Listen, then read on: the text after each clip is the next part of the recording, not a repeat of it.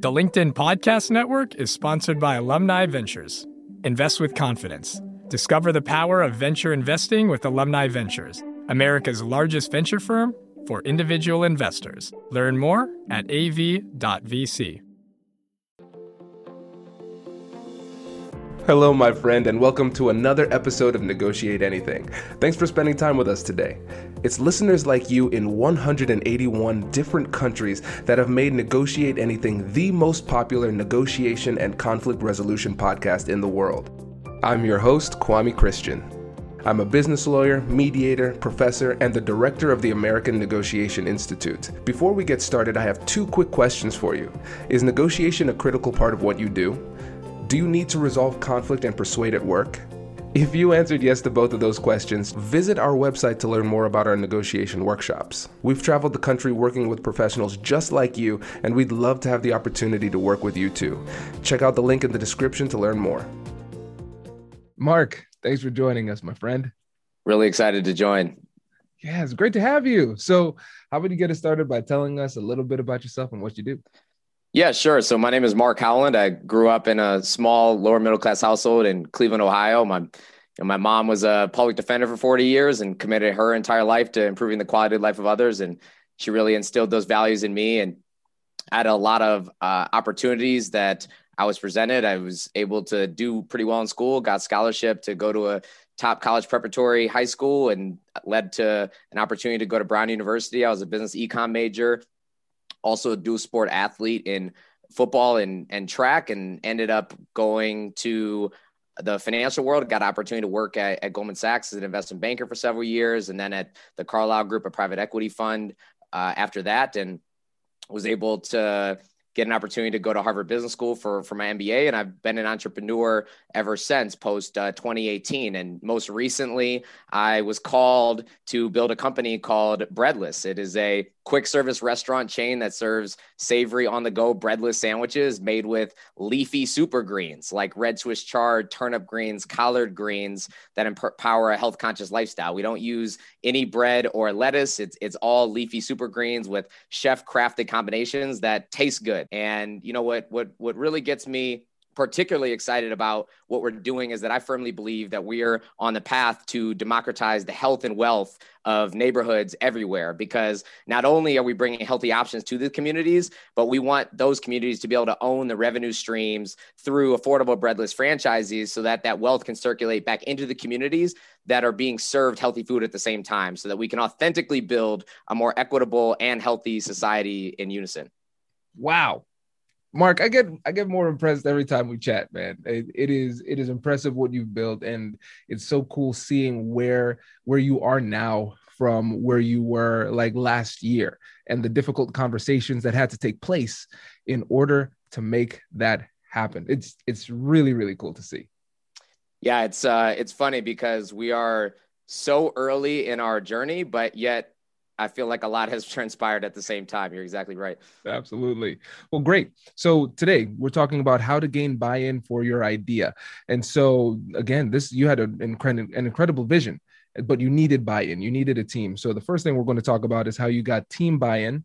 The second thing we're going to talk about is how you got community buy-in, and then now how you got investor buy-in. And again for me seeing it from the beginning and how we kind of work together to craft these conversations earlier to get the team on board it's cool to see where you are. So let's tell the listeners about that part of the process. Yeah it's interesting. And and it's funny you say sort of team community and, and investors. And i actually think it starts one place sooner which is yourself so for me, I realized it's super critical to get buy in on your own for yourself in authentically before you can get buy-in from from others. And i think that that comes from uh, authenticity which which usually comes from some form of story which forms your why. And i had a very clear story that transformed my why because i grew up in cleveland ohio where if i wanted to eat healthy the options were or excuse me, not if I wanted to eat healthy, but if I just wanted to eat something that was relatively uh, convenient, it was burgers, fries, or fried chicken. And that informed how I grew up. And so ultimately, at one point, someone even said I, I had a gut, and that was something that really made an impact on my sense of self. And thankfully, I grew up in a city that is really being into sports. So I pushed myself into becoming a great athlete in football and, and track. And that helped me to transpire up until adulthood. But then the world of finance is not one that is. Uh, that serves a, a healthy lifestyle very well. And so it was very difficult to find healthy options. So that was you know my story and i'm in, and i'm motivated to want to ensure that others can also get access to these healthy options which is my authentic true story and i'm certain about that story. And so then when i was communicating with others to join the team it actually stemmed from an initial point of of trust and and relationship. So just for example our co-founder and chief product officer Ryan, I met him in 2015 through a barbecue that was called a barbecue in New York that another friend was hosting. She introduced us because he was a friend of hers and she had a lot of obviously faith and trust in him as the chef and they had opened a restaurant together and she had a lot of faith in me and knowing our background so wanted to connect us and that was where our relationship started to flourish flourish. So that foundation was built upon mutual friends um, and having a trust that each party was going to be uh, was was going to be able to connect with one another in a meaningful way. That's fantastic. And so what we're seeing here is the the fact that your reputation in many ways was carrying the weight of persuasion for you right? For for ryan as the chief product um, officer it was it could have been a big ask because he he has a business. He's already pretty successful right? And so now you're asking him to take on more responsibility. So there were there were reasons for him to say no. But just because of the relationship he has with you and how you've already created this level of credibility with him it became an easier um, decision for him to make and now, one that is often overlooked is the fact that your fiance, now wife, Elsie, is she's she's part of the team too, and that there there is some interesting dynamics there because you still needed to get her to buy in as well.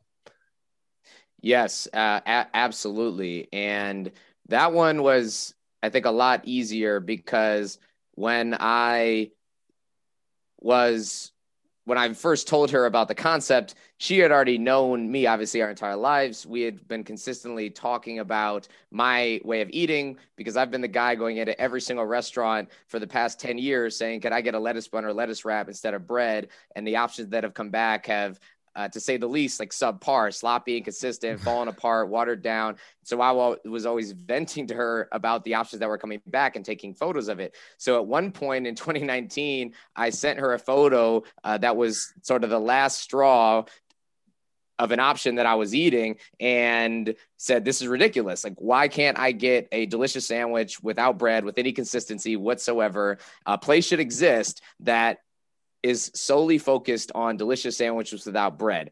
And I remember after sending her that photo, she just started sending me back fire emojis and said that I don't think this is just you. I think that this is something that we should further explore and that that you can run with. And that's where that whole conversation started. And she's like, I'm in business school. I want to get involved and I want to help build this with you. So that was a more kind of uh, she actually propositioned me to be a part of the team because I didn't want to put that on her, if you will.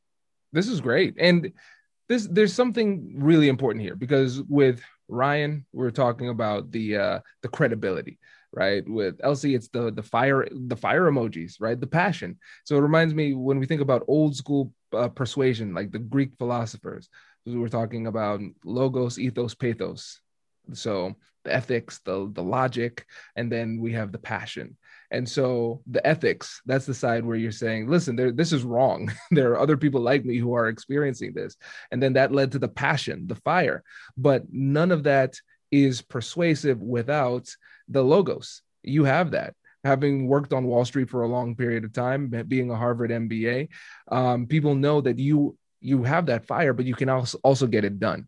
And so when we think about buy-in, gathering buy-in we have to think about the the various approaches that we use to persuade the people in in front of us. And so it can't just be the brains it can't just be the facts the data statistics. That is persuasive but not it usually doesn't win the day by itself. It has to be paired with other things in order for people to fully be bought in. Mm. That makes sense. Kwame's dropping bombs. yeah, no, that's cool, man. I, I like this. This is great. And so so we have the team now. Now we talk about the community. And so let's start this off with two questions. Why was it important for you to get community buy-in? And then how did you get community buy-in? Hi, I'm Katherine Knapke, and I'm the Chief Operating Officer here at the American Negotiation Institute. Did you know our company offers completely customizable negotiation workshops? The negotiation and conflict resolution skills that your team will learn from these workshops are beneficial across all professions, but they're especially useful in procurement, purchasing, sales, sourcing, and contract management. Our calendar is filling up quickly, and we even have some workshops scheduled for next year. If you think you might want one, I'd suggest reaching out soon so you don't miss out. Check out the link in the description to learn more. Also, be sure to check out our YouTube, LinkedIn, and Instagram accounts to see our daily negotiation content. Thanks for listening. Hi, I'm Jonathan Fields. Tune into my podcast for conversations about the sweet spot between work, meaning, and joy. And also listen to other people's questions about how to get the most out of that thing we call work. Check out Spark wherever you enjoy podcasts. The LinkedIn Podcast Network is sponsored by HubSpot. More to dos, less time, and so many tools to keep track of. Doing business can be hard, but you don't need a miracle to hit your goals. You just need HubSpot. Their all in one customer platform can make growing your business infinitely easier.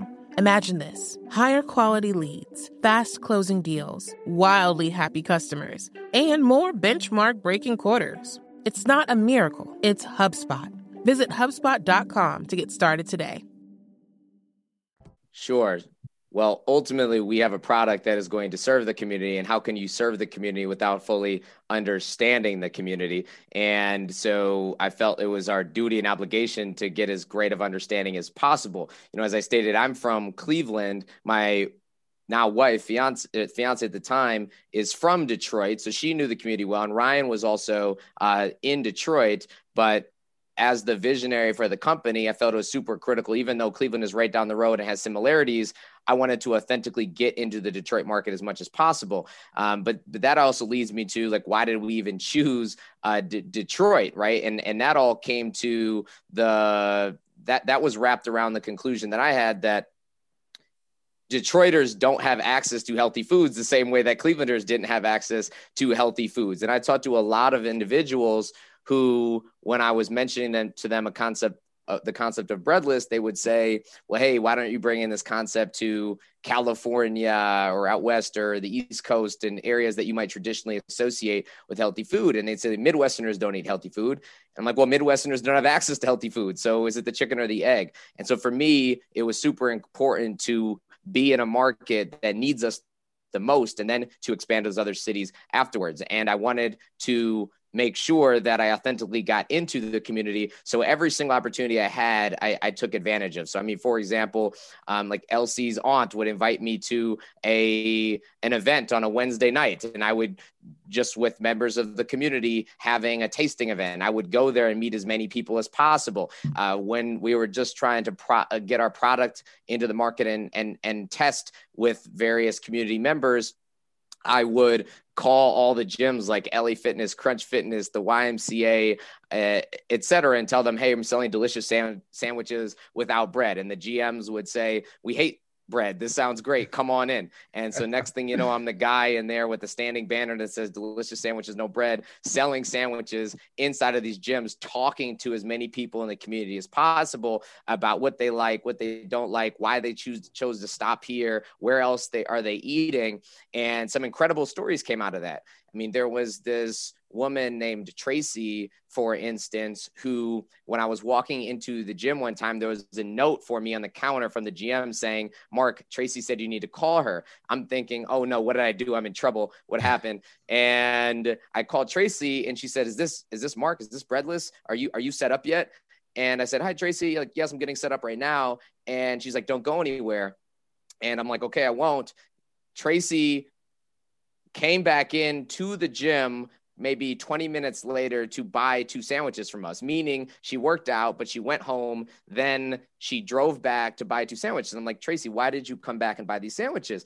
And she's informing me, I have diabetes and there's very few options for me to eat healthy in the neighborhood. And I think this product is really great. Please keep doing what you're doing. And that just sort of floored me. I'm like, well, what kind of world do we live in where somebody has to drive to this random pop up at LA Fitness to get something that they view as the only healthy option in their community? And that is really an inspiring story that that kept me going at the time to realize people actually really need this in the community, and and we're right here, we're in the community, so let me just continue to dig in further.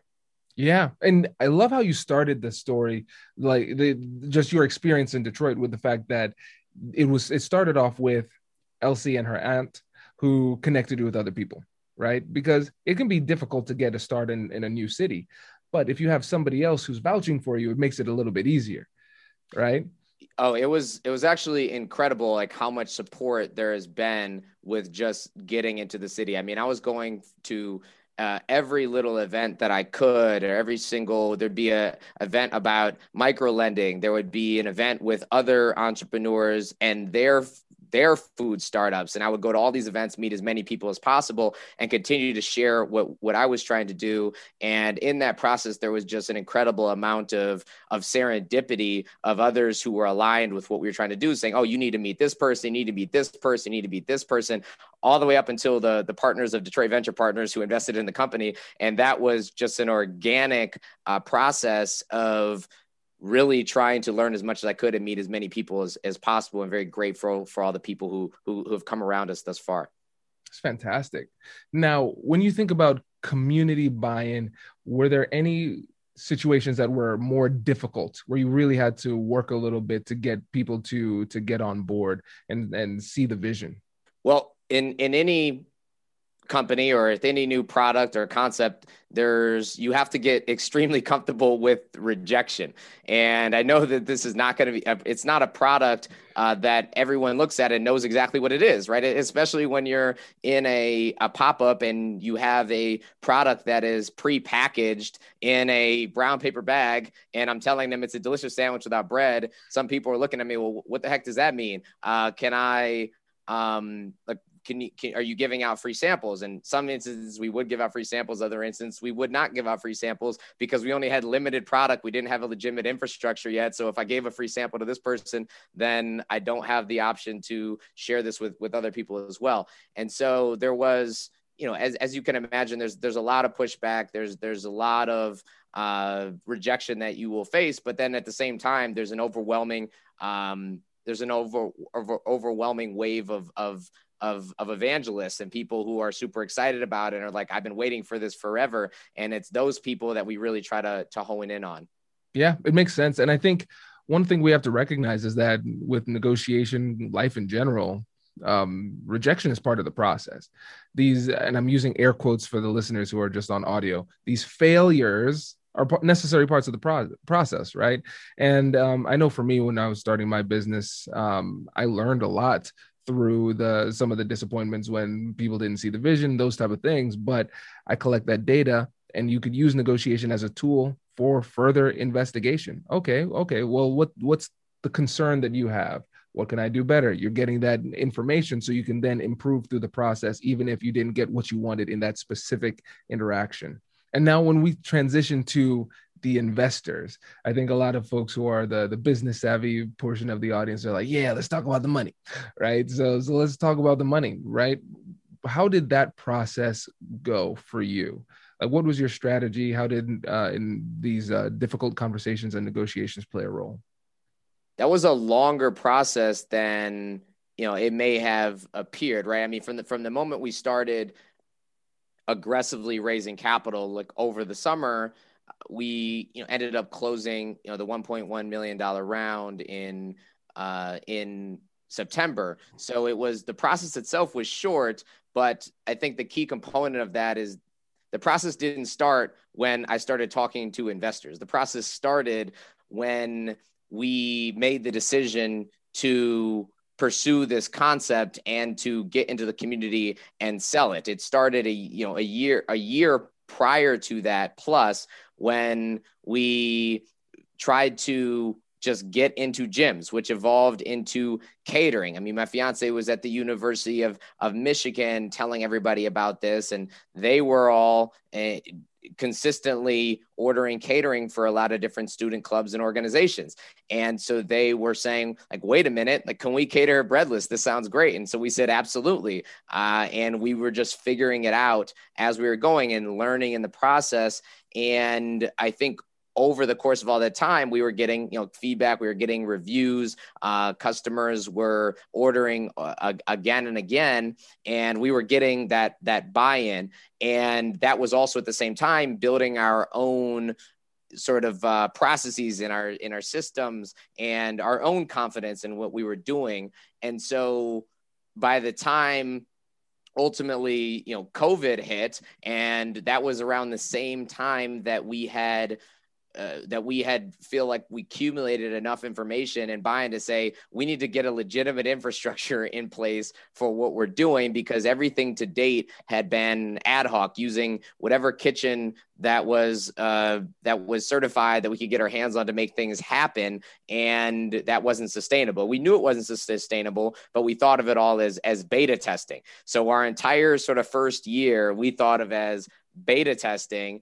to iterate and improve and refine so that when we eventually were going to have conversations with investors we had stories to tell and we were buttoned up and we knew uh, how the product worked and how and, and and how much you know money we could make from the product and had thoughts on our margins right? And built a a business plan and and all these uh, investor readiness type um, projects that we that we focused on to make sure that we were prepared, right, and getting the proper organization uh, set up and making sure everybody had proper agreements and all that. So at the moment we pressed go, we were truly ready to take on uh, investor capital.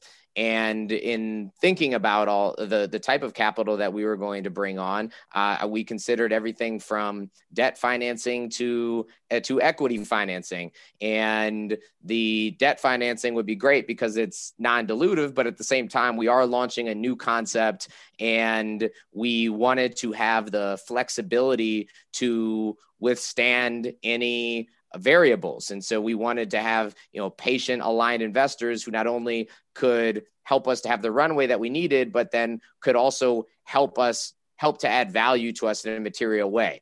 And in thinking of who we would want to bring on as in, investors, we were looking for people that had a track record of successful investing in some type of food related concept because we knew we were building a food related concept. So we were looking for uh, aligned strategic investors who invested in food related concepts. And so we did a lot of research to figure out who any of these people uh, were. And um, at the same time, I realized that because I didn't know any of these people, that the first step to all of this would be to to utilize the the the the the social capital, the brand capital, and the work that we put in to get the pe- pe- immediate people closest to us to buy in first. Because I knew before approaching those you know third parties, they want to just see as much buy-in as possible. So we started with basically friends and families, talking to our former bosses, uh, friends from school, and those people who are, you know, I guess you could think of as uh, like the, you know, the the minnows, if you will. Hmm. Uh, we we were able to get the, the, not that they're they're small people, but they were, you know, writing smaller checks, and relatively speaking, and then the before we were going to catch the sharks.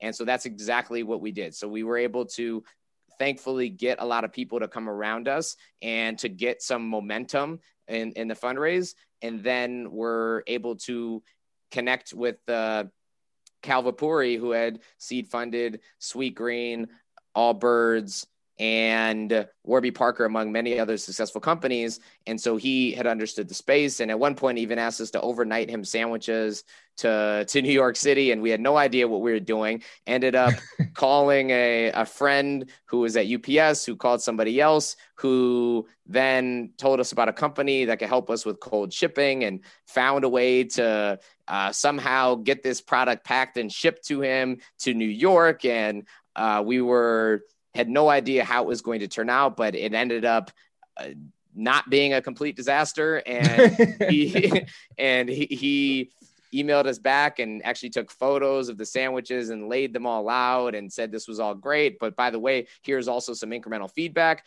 So I think the fact that he also was giving us feedback at the same time where he was even evaluating investing in the company further gave me confidence in him as somebody who could add value and be be a great uh, investor. And i think getting the initial traction with other people uh, helped him also get the confidence to to come on board as well. And how did we connect with him? It was ultimately doing using uh, you know, friends who helped me get access to a data source that had a list of all these investors and then putting every single investor into LinkedIn and seeing who I had a mutual connection to, and see, saw that I had a mutual connection to uh, to Kal through uh, through uh, an attorney that was our attorney was also his attorney and that person was ended up connecting us and that's where the relationship started to to build.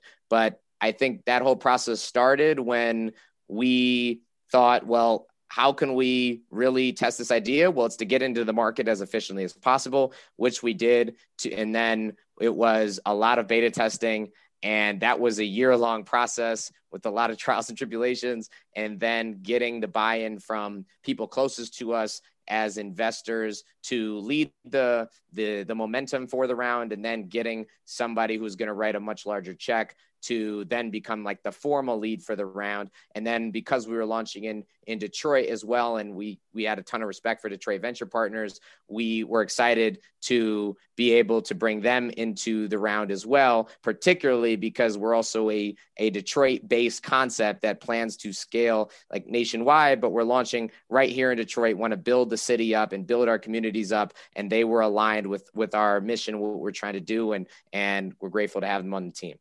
That's fantastic. Yeah. And you, uh, listeners, you can see the strategy here, right? The strategy that was intentional and then the strategy that was just organic and relational, right? Because what we're seeing is the fact that you've been intentional about creating these relationships and you've nurtured those relationships. That's how you're able to make these these connections. That's how you're able to reach out to the people who are close to you and get buy-in for the investments too. And then it led to the bigger opportunities. And I especially like the fact that you talked about how you were strategic about making sure that you were fully prepared before going to the sharks right to the to the major investors. And i feel like a lot of times people they jump the gun and they start to take that shot too early when they're not fully prepared. But i think an undervalued portion of your story is the patience that it took to get there. Even though from the outside looking in it seems like it's all coming together really quickly. Yeah, and I think I think one element I even forgot to mention that was a key component of this as well. I mean, at the beginning of the the process when we were even beta testing, I even got a job at Jimmy John's as a as a sandwich maker so that I could just, you know, learn as much as possible about the the quick service uh, restaurant space and and to be if i'm going to authentically launch a company focused on you know the quick service restaurant arena i better understand as as much as possible. And then you know there's a lot of amazing people who have come around us as investors and advisors that I've been maintaining relationships with, and even some people who potentially intended to just be an advisor and i would flat out ask them well if you're going to be an advisor you might as well just be a small investor. And they then decided to actually you know invest in the company have been very helpful because they're now even more aligned than if they're just providing advice. They're actually uh, invested in the outcome figuratively and literally absolutely and for the listeners out there who, who are listening what piece of advice would you give them if they are if they have some idea whether it's within their career at the organization where they work or in a business if they're struggling to get buy-in, what would you say is the first thing they should do? The first thing that I think you should do is make sure that number one, you have absolute certainty in what you are doing and that you've convinced yourself that this is what you want to do. And the next thing would be to just get, and if you don't have that, which is okay, uh, build your certainty by just getting it in the product in front of people, right? Get the real, true reactions to it. You can talk about what you're going to do all day. And then you talk to the customer and that customer may tell you that this is not such a great idea for xyz reason. And and you have to talk to multiple customers because maybe you're just not talking to the right target customer. So i would encourage you to have the courage to just get out there and do it in the cheapest most efficient way possible which for us was just selling sandwiches in gyms and that will help you to learn as much as you can and also build your own confidence around what you're doing but always make sure to ask yourself why you're doing it and make sure that there's an authentic uh, story behind it that drives you because you're you're inevitably going to encounter a lot of rejection and you want to be able to fight through that rejection with a powerful why Absolutely. Oh, that's great. Mark, I appreciate it. Uh, before you go, let the listeners know again about the company, how they can get in touch with you, and where they, they can learn more. Yes, absolutely. So the company is is Breadless, and we are a quick service restaurant chain that serves savory on the go breadless sandwiches made with leafy super greens like red Swiss chard, turnip greens, collard greens that empower a health conscious lifestyle. We're launching our first location in uh, right outside of downtown Detroit. So if you're in Detroit, come check us out for sure. Before we're in a city near you, our website is gobreadless.com. You can reach out at contact at gobreadless.com. Fantastic. Mark, thank you so much. Appreciate it. Congratulations! You've just joined an elite club. By listening to a full episode, you're now officially on the Negotiate Anything team. So, welcome aboard. What most team members do is they subscribe to the podcast because that allows them to automatically get the latest episodes of the show. The best things in life lie on the other side of difficult conversations. Keep learning, keep practicing, and keep getting better. Your relationships will improve, your career will soar, and you'll have the confidence you need to get the most out of these crucial conversations. Again, thank you for joining the team. We're excited to have you, and I will see you in the next episode. I'll catch you later.